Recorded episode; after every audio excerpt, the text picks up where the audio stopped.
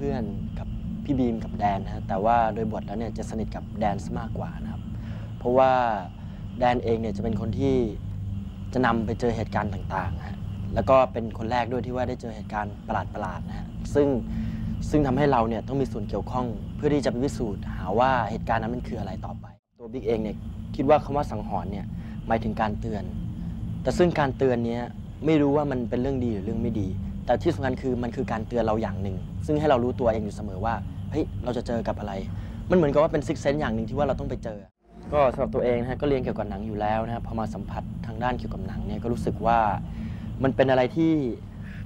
มีมากกว่าในหนังสือฮะในหนังสือมันผมว่ามันมันคงไม่ทันปัจจุบันนะฮะแต่สิ่งที่เราเห็นเนี่ยมันคือปัจจุบัน ผมว่ามันได้อะไรมากกว่าในหนังสือเยอะครับ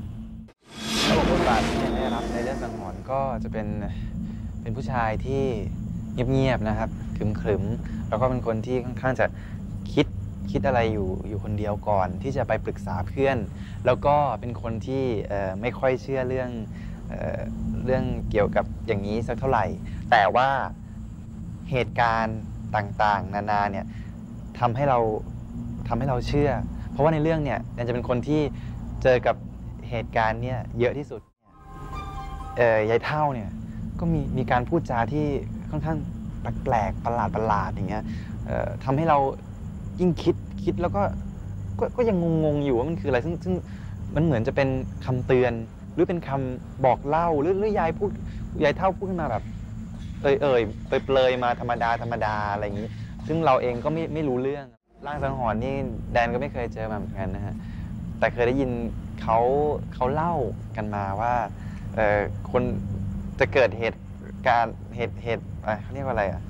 เกิดเหตุการณ์ร้ายๆหรือว่าเกิดเหตุการดีๆมักจะมีอะไรเตือนอยู่เสมอ เช่นเอ่ออย่างบางคนตาขวากระตุกขวาซ้ายร้ายดีอะไรอย่างเงี้ยฮะใช่แล้วก็อย่างสมมุติว่า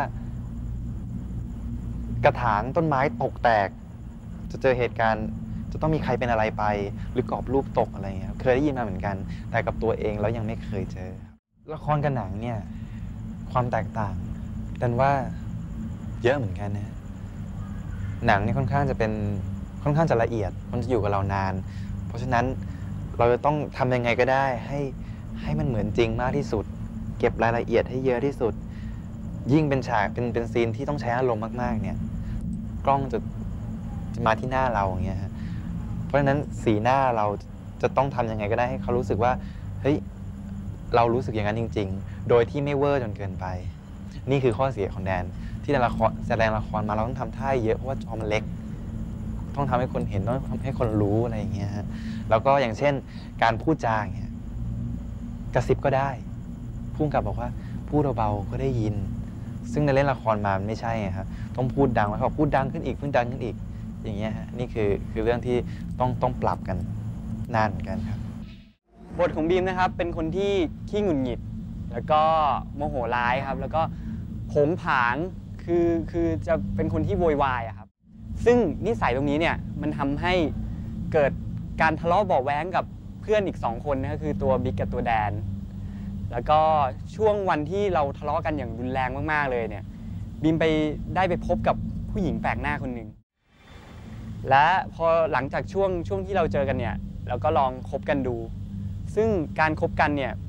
มันนำพาไปสู่เหตุการณ์ที่ค่อนข้างจะ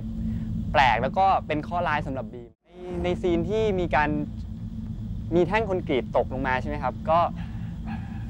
ค่อนข้างน่ากลัวอยู่เหมือนกันครับ เพราะว่าในการถ่ายเนี่ยเราใช้แท่งคอนกรีตจริง ๆนะครับ แล้วก็ตกค่อนข้างใกล้มากๆเลย ซึ่งก่อนถ่ายเนี่ยบีมบีมก็ถามเขาว่าเออมันมีมันมีเปอร์เซ็นต์จะโดนไหมอะไรเงี้ยก็คือกลัวอยู่เหมือนกัน เราก็เลยไปพยายามหาสิ่งศักดิ์สิทธิ์ ยึดเหนี่ยวไปไหว้เจ้าทุ่งเจ้าที่นะครับเสร็จแล้วความน่าสนใจของหนังเรื่องนี้นะฮะสำหรับบีมเนี่ยบีมอยากให้คนที่เข้าไปดูเนี่ยเขาลองคิดตามตัวหนังนะครับว่าถ้าถ้าเขาเจอเหตุการณ์อย่างนั้นเนี่ยเขาจะรู้สึกยังไง อย่างเช่น ในฉากที่แดนเนี่ยเจอกับยายเท่า